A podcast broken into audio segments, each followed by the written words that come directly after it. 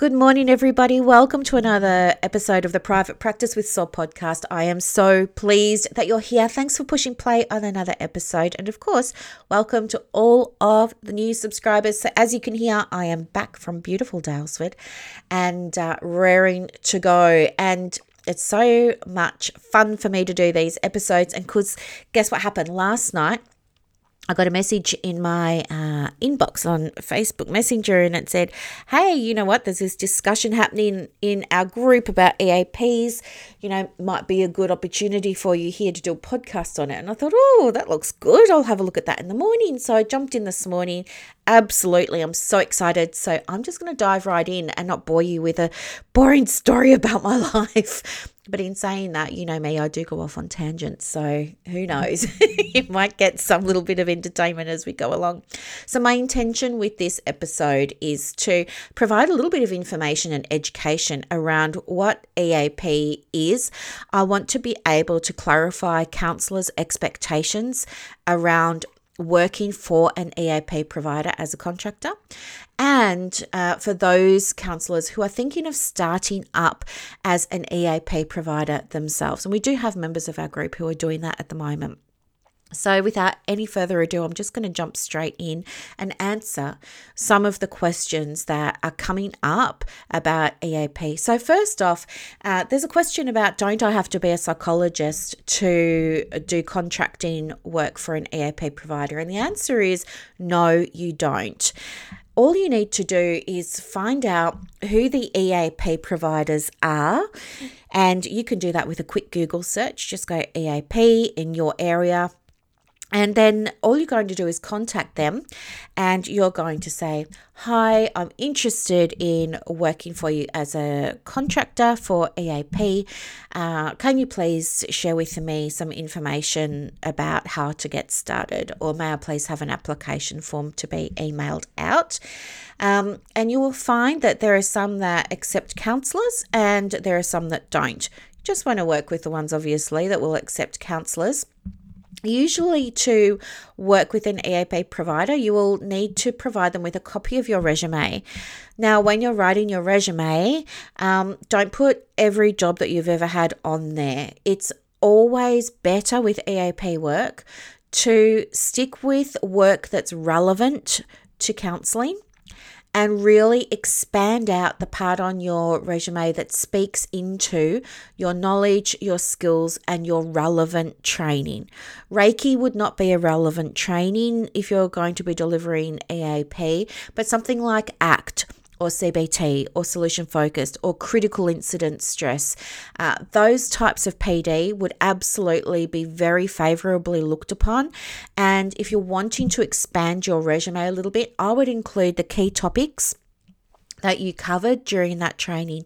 If you did a um, course in counseling, maybe it was a diploma, maybe it was a grad dip, pull out anything from that course and include it in your resume that speaks to your ability to work within a model that is quick because EAP is very short term. So you want to be able to convey to a prospective EAP provider that you know how to work within a short term model.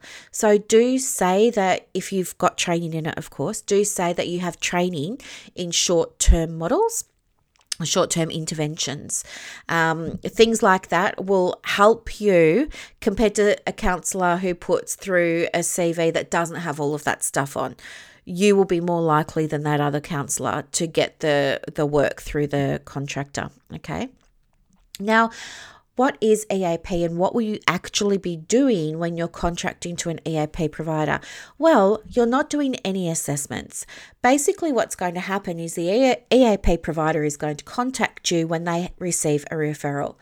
Um, and they're going to contact you because you're in the location or you have the skills and expertise that this particular client has flagged as being necessary uh, to work with. And so you will be contacted by the EAP provider and they will say, hey, we've booked somebody into your diary. And uh, that's how it all starts. Then what happens is you will meet with that person. They sometimes will have signed paperwork uh, with the workplace about the EAP before they meet with you. Other times, providers will require you to print off a consent form and a confidentiality form and have the provider sign or uh, have the client sign that when they're with you.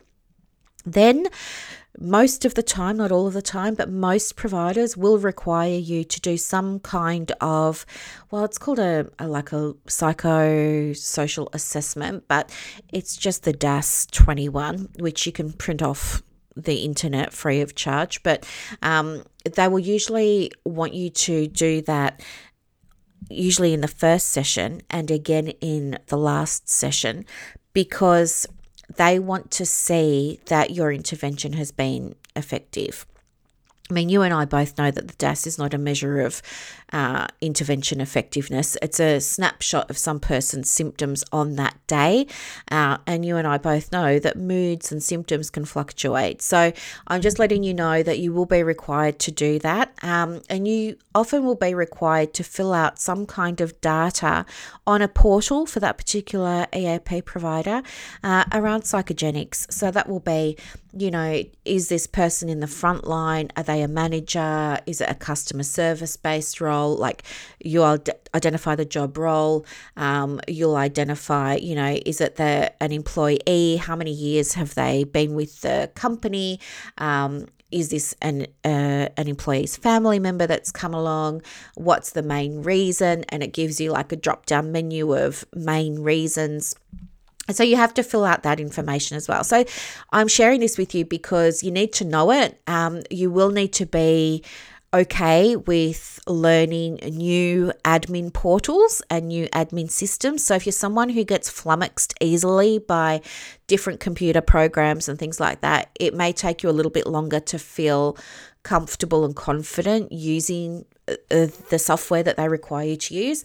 But if you're cool with learning new stuff, it's not going to be a problem for you. So you fill out that, and then basically, um, you usually have three sessions some companies will give you four, some companies will give you six.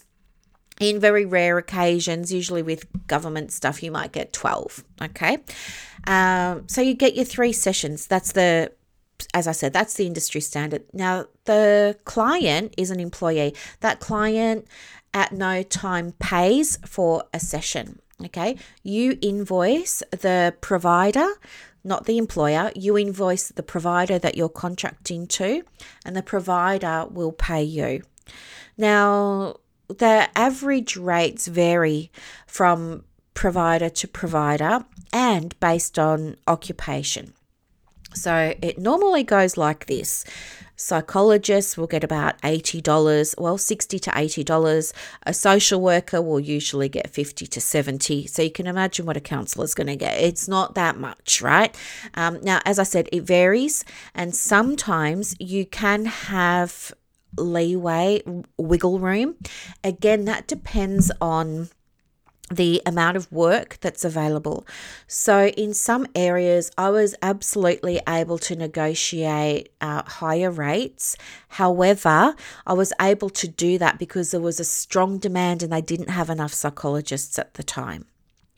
And then I felt very confident and a little bit cocky, and I thought, yeah, I'm going to get more than everybody else for EAP. And what happened was I then negotiated the same rate with all my other providers, um, but the work stopped because they had counsellors that were willing to do the work and undercut the psychologists including me. And there were psychologists who were willing to do the work for $60 when i was saying i wanted 135 um, so they just stopped giving me the work because it meant to pay me it was cutting into their profit. So they gave it to the cheapest psychologists Anyway, this is how it goes. So, no, you don't have to take the 40 50 or $60 and you can say that you're only going to do it for 80 but you will get less work. So, it's something to keep in mind. Um, because there are conversations that happen in the groups. Some people say, Oh, I get no work, and other people seem to be getting a lot. A lot of the time, that's going to be dependent on your fee. Because think about it from a business perspective they're getting a session fee and then from that session fee they have to keep you know 25 or 30% to pay for the portal they give you the advertising they do to get you the work the admin they provide for you on the back end processing the payments all of that sort of stuff uh, and profit. So they need to keep you know 25 to 30% minimum and then they've got to pay a counsellor to deliver the work. Now, if they've got somebody who's going to do it for $60 and they've got somebody else saying, well, I'll do it for 100 guess who they're going to give the work to? They're going to give it to the cheaper person because it means they get more profit. So, this is what it looks like from a business perspective. From a counselling perspective, do not be the cheapest counsellor because what will happen is you'll end up filling your diary really quickly with EAP work that number one won't sustain you, number two can burn you out, and number three can leave you feeling really devalued.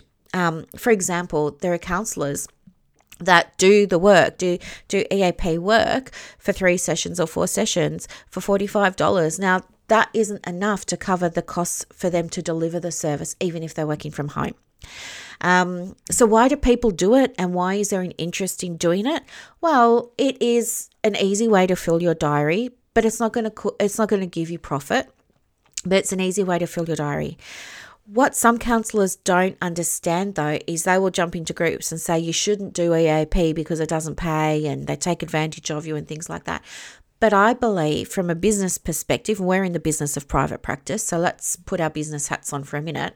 Can you see that when an EAP provider allocates you a potential client and you get to start working with them and you receive money for working with that client, when it comes to session three or session four, whatever the last session is, you then get to convert that client into a paying client for your practice at your standard session fee you have that conversation with the client.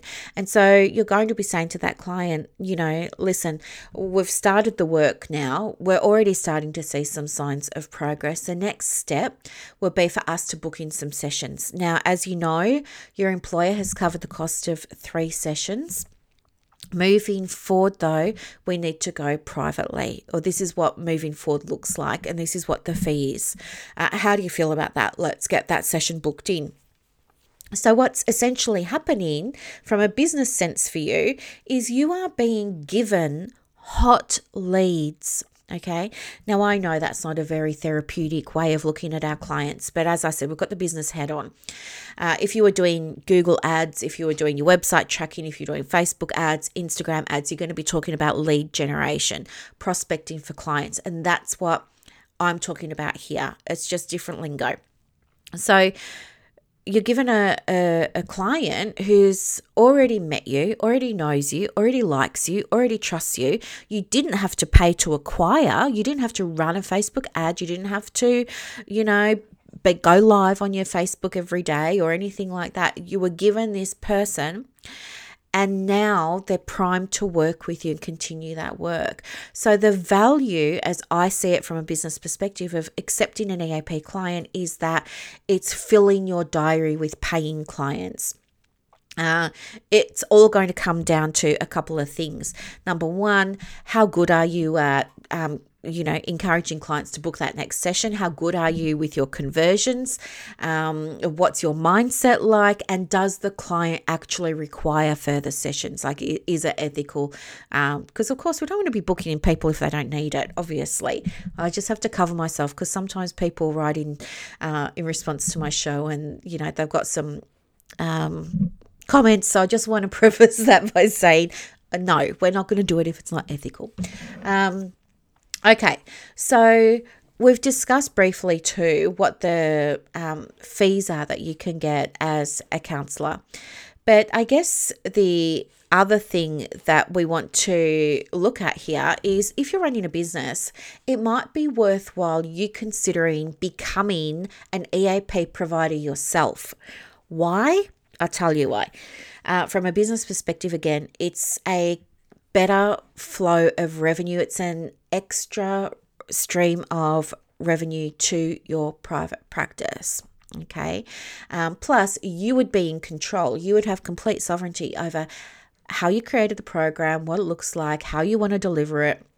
If you start to get um, I don't know, maybe you get this great employer and they send you, like, they're very proactive and you have a great uptake with the um, employees there that become your clients.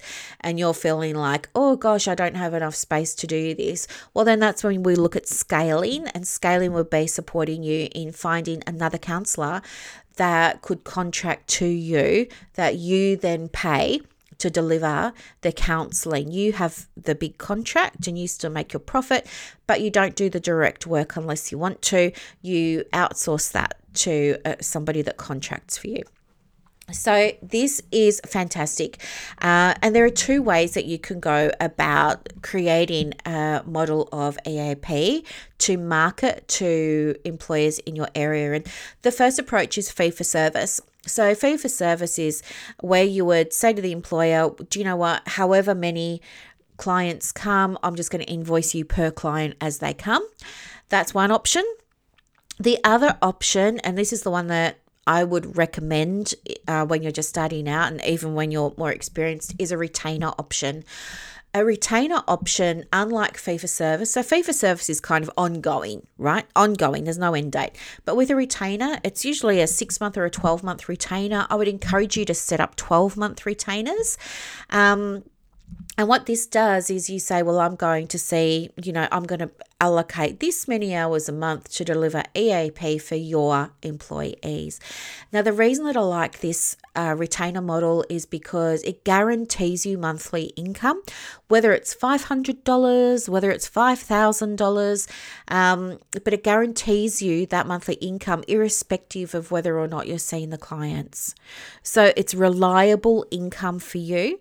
The other reason that I really like it from a well-being perspective is because statistics show that when an employer signs up to a retainer model, that they are more likely to have a higher uptake. And we want that to happen because we want people being proactive when it comes to well-being and mental health. So the uptake is usually better um, with a retainer model. Okay. Now, speaking of uptake, just so that you know, let's say you you are thinking of becoming an EAP provider, and you go and you um, approach an employer, and they agree, and they say yes, yes, yes, we'll sign up to your EAP services, and we'll start sending you people. No worries. Then you go back to your desk, and it's been two weeks, three weeks, four weeks, five weeks, and you haven't received any referrals yet. Don't worry. It's nothing that you have done wrong. In Australia at the moment, the average uptake rate, that means the average number of employees that are actually going along for counselling, is about 5%. It's higher in the UK and America at around 6 and 7%. And also in Australia, if you're thinking about which are the areas or industries with the highest and the lowest uptakes, the lowest uptake is hospitality, followed by manufacturing. So maybe if you're just starting out, you might find it really slow going. Um, they've only got one and two percent uptake rate, so it's really really low. You will be getting barely any referrals from there uh, without doing a lot of heavy marketing and having to have a very heavy presence in the in those workplaces. The the next one that's um, really low uptake is EAPs for small to medium businesses, small to medium sized businesses, SMEs. Um, that's about 3% of employees. So for every 100 employees, you may get about two or three coming through for counselling there. Um, on the flip side of that, the ones that have the highest uptake of around, you know, between 5 and 7%, uh, industries including construction, you know, that's a, a huge one. Um, and what else was there? I'm just trying to think what else there was. Oh, um, construction and health health services. So, health services doesn't mean going to other private practices, though, of course, you could. And I'm sure other private practices would be well on board. Uh, seeing the value in having that for, for their team. You don't provide it for contractors as a private practice owner, but you would provide it for any EAPs, include any um, employees, sorry, including your admin or you know if you employ a bookkeeper or you employ an accountant um, or anyone that you employ would be eligible but not a contractor um, and then, of course, government. Uh, now, government EAP you can absolutely deliver to, but if you're just starting out, no. The reason why is because there are certain requirements um, in their key selection criteria that you will need to meet, and you won't meet them if you're just beginning. Um, those key selection criteria include like your business has to have a certain number of uh, revenue and, and turnover coming in, you need to have X number of years' experience delivering EAP and da da da da da da. So maybe steer clear of that unless you're a more established private practice, in which case go for it. Um, but other health and well well-being places definitely um, have a go as long as they're private. So that's where the work is, and that's where the work isn't. um, but as a contractor to an EAP provider, so if I was hypothetically, I'm not saying at all that I have this contract, but let's imagine that I have a contract with, I don't know, ABC uh, Construction. And it's this huge contract, and they pay me hundreds of thousands of dollars every year to um, provide services to their employees. Now, I might hire, you know, a thousand of us in the counselling group to deliver those services because we're all located around Australia. Some of us do online, some of us face to face. So I think I feel like I'm in a really great position to be able to deliver the services that are needed in any given moment. But what's going to determine the flow of work is to a counsellor from my side is if I'm getting a whole lot of referrals in Sydney, then of course all my Sydney counsellors are going to be getting the lion's share of the work. If no one is, you know, uh, needing EAP from Tasmania, then my Tasmania counsellors aren't going to be getting the work.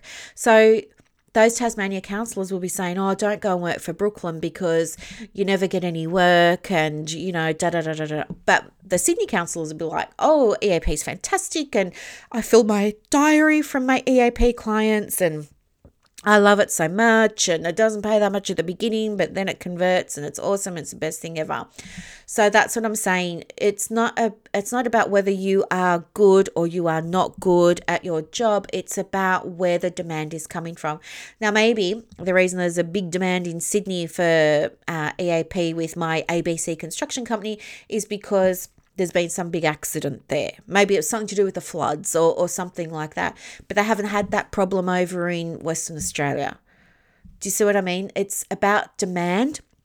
So when you're working as a counselor, if you're not getting the work, it'll be because there's no demand or there's very lit- little demand and they're sending uh, referrals to counsellors that have already been on their books and they're already working with, or it'll be because your fee is higher than other people in your area. Um, I would, you know, don't undercut, like, don't say, well, I'll do it for $20 or anything like that. But um, choose a fee. And, and as I said, psychologists get 60. so I would choose a fee and say, look, I'm happy to do it for 60 as well. Um, and you know, just wait and see. It'll be demand or the fee that you're charging that's going to influence the flow of work that you get, as well as your ability to complete the admin work on time. So there's a whole lot of admin with EAP. Um, once you become proficient with it, though, it's really easy and it will only take you five minutes uh, before or after each session. But as you're learning, of course, there's a learning curve and it's going to take a little bit of time. So, that's a little bit about EAP. Do I think it's a great idea for counselors? Absolutely, because it is a way to fill your diary with paying clients in a really easy way because they already know you, like you, and trust you. Is it a good idea for counselors to go and set themselves up as an EAP provider and have those direct contracts themselves with employers?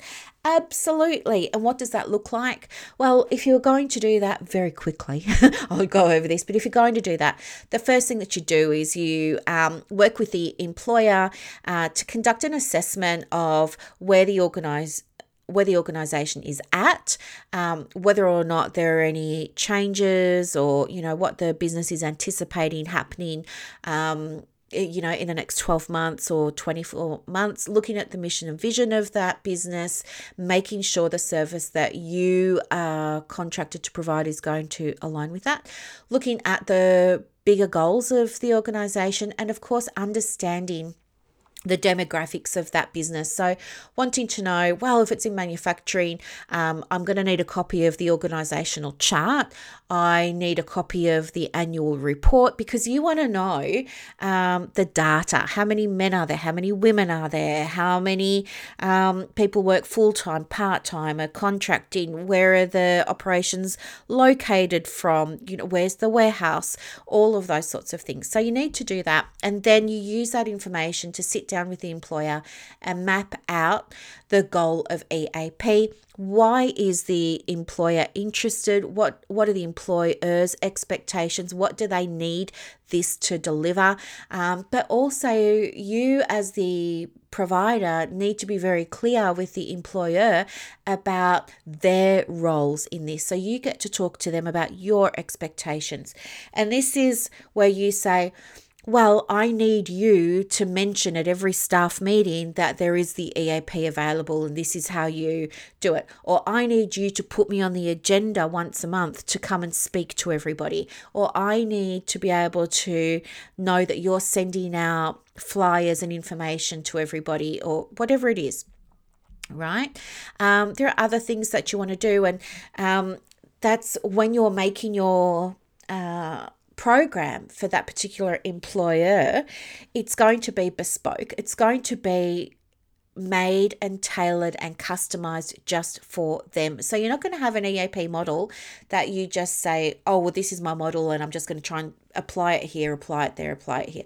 No, you have to identify what the particular needs and goals are, um, look at accessibility, how people are going to be able to access that service. Do they want phone? A lot of the time, EAP happens on the phone people are at work they don't want to leave the workplace because they don't want everybody to know that they're having counseling so you have to look at how people are going to be able to access a service.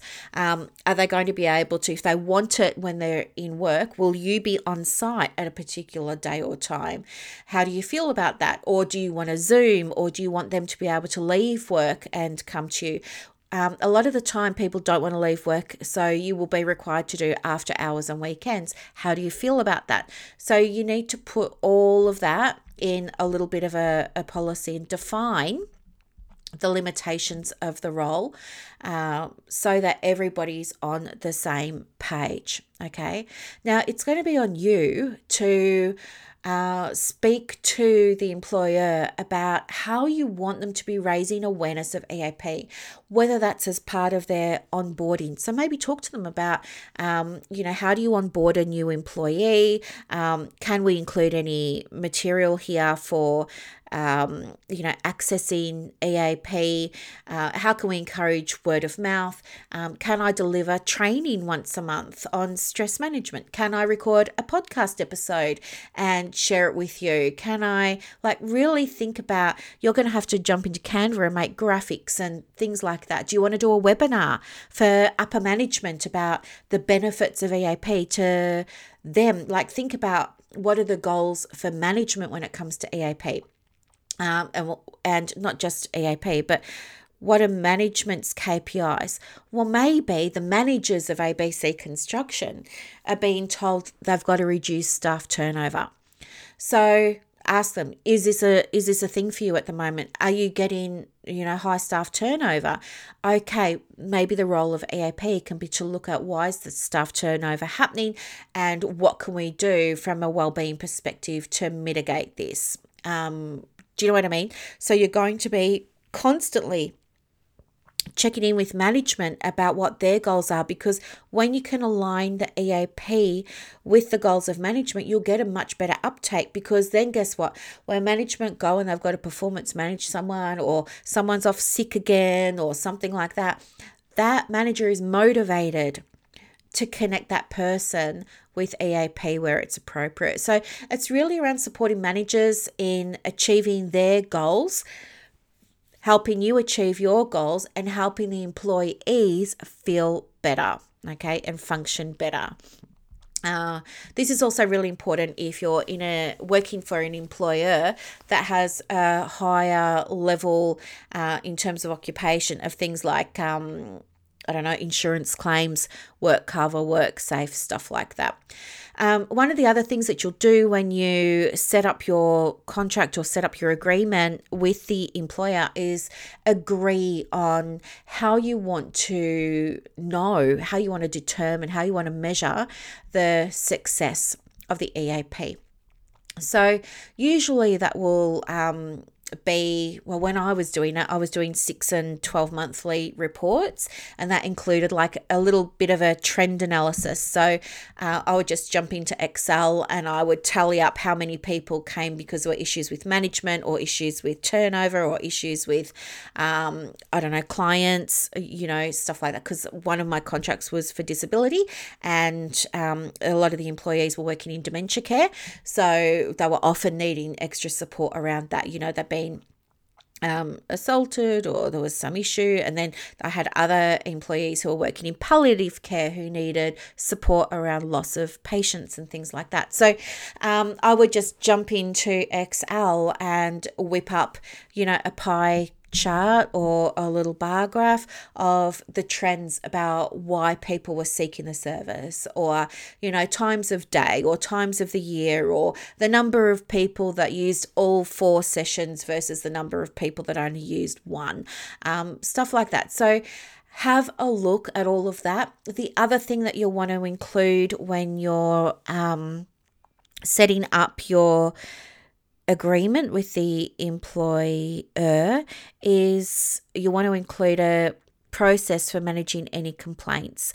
So, I mean, hopefully it doesn't happen, but it's best practice to have it there as part of the agreement. You need to have some kind of process in place for if a client or even if, uh, you know, an employee of the employer uh, has a complaint about your service and how it's been delivered or something like that. So that needs to be in there very black and white. And you do need to discuss that so that everyone's on the same page. Otherwise, what's going to happen is it'll get really messy. Everyone's going to get involved and you could be at risk of losing your contract. So um, when you do map out your complaints policy, make sure also that it is in alignment with requirements around privacy, confidentiality, etc., etc. Okay, um, and that's pretty much it, really. I mean, apart from that, once you get it going, I think it's always good for your again just business head on here. Always good for yourself. And you should be doing it in private practice anyway, um, to really include the delivery of your EAP as part of your continuous model of improvement uh, for your private practice. Always looking for feedback or regularly looking for feedback for ways that you could be making it more effective. Um, and the only way you're going to do that is by collecting the data regularly and reviewing that. Okay, keeping the lines of communication open with the provider. So, oh, sorry, with the employer. So, I hope that this episode has provided you with some information about how to create an EAP service that you can go and market, what to include when you have those initial conversations. And I hope too, if that's not your thing, um, that you are going away as a counselor who might be interested in delivering the counseling services for an EAP provider. Okay, I hope this really helps. Thanks so much for listening, and I'll talk to you later. Bye. Thank you so much for listening to this episode of the Private Practice with Soul podcast today. If you're looking for clarity, if you need help with branding, your processes, and bringing everything into alignment with your soul's purpose for your private practice, head to the show notes and click the link for more information about the Private Practice Monthly Mentorship Group. You are going to love it. I can't wait to see you in there. Thanks so much for listening. Bye.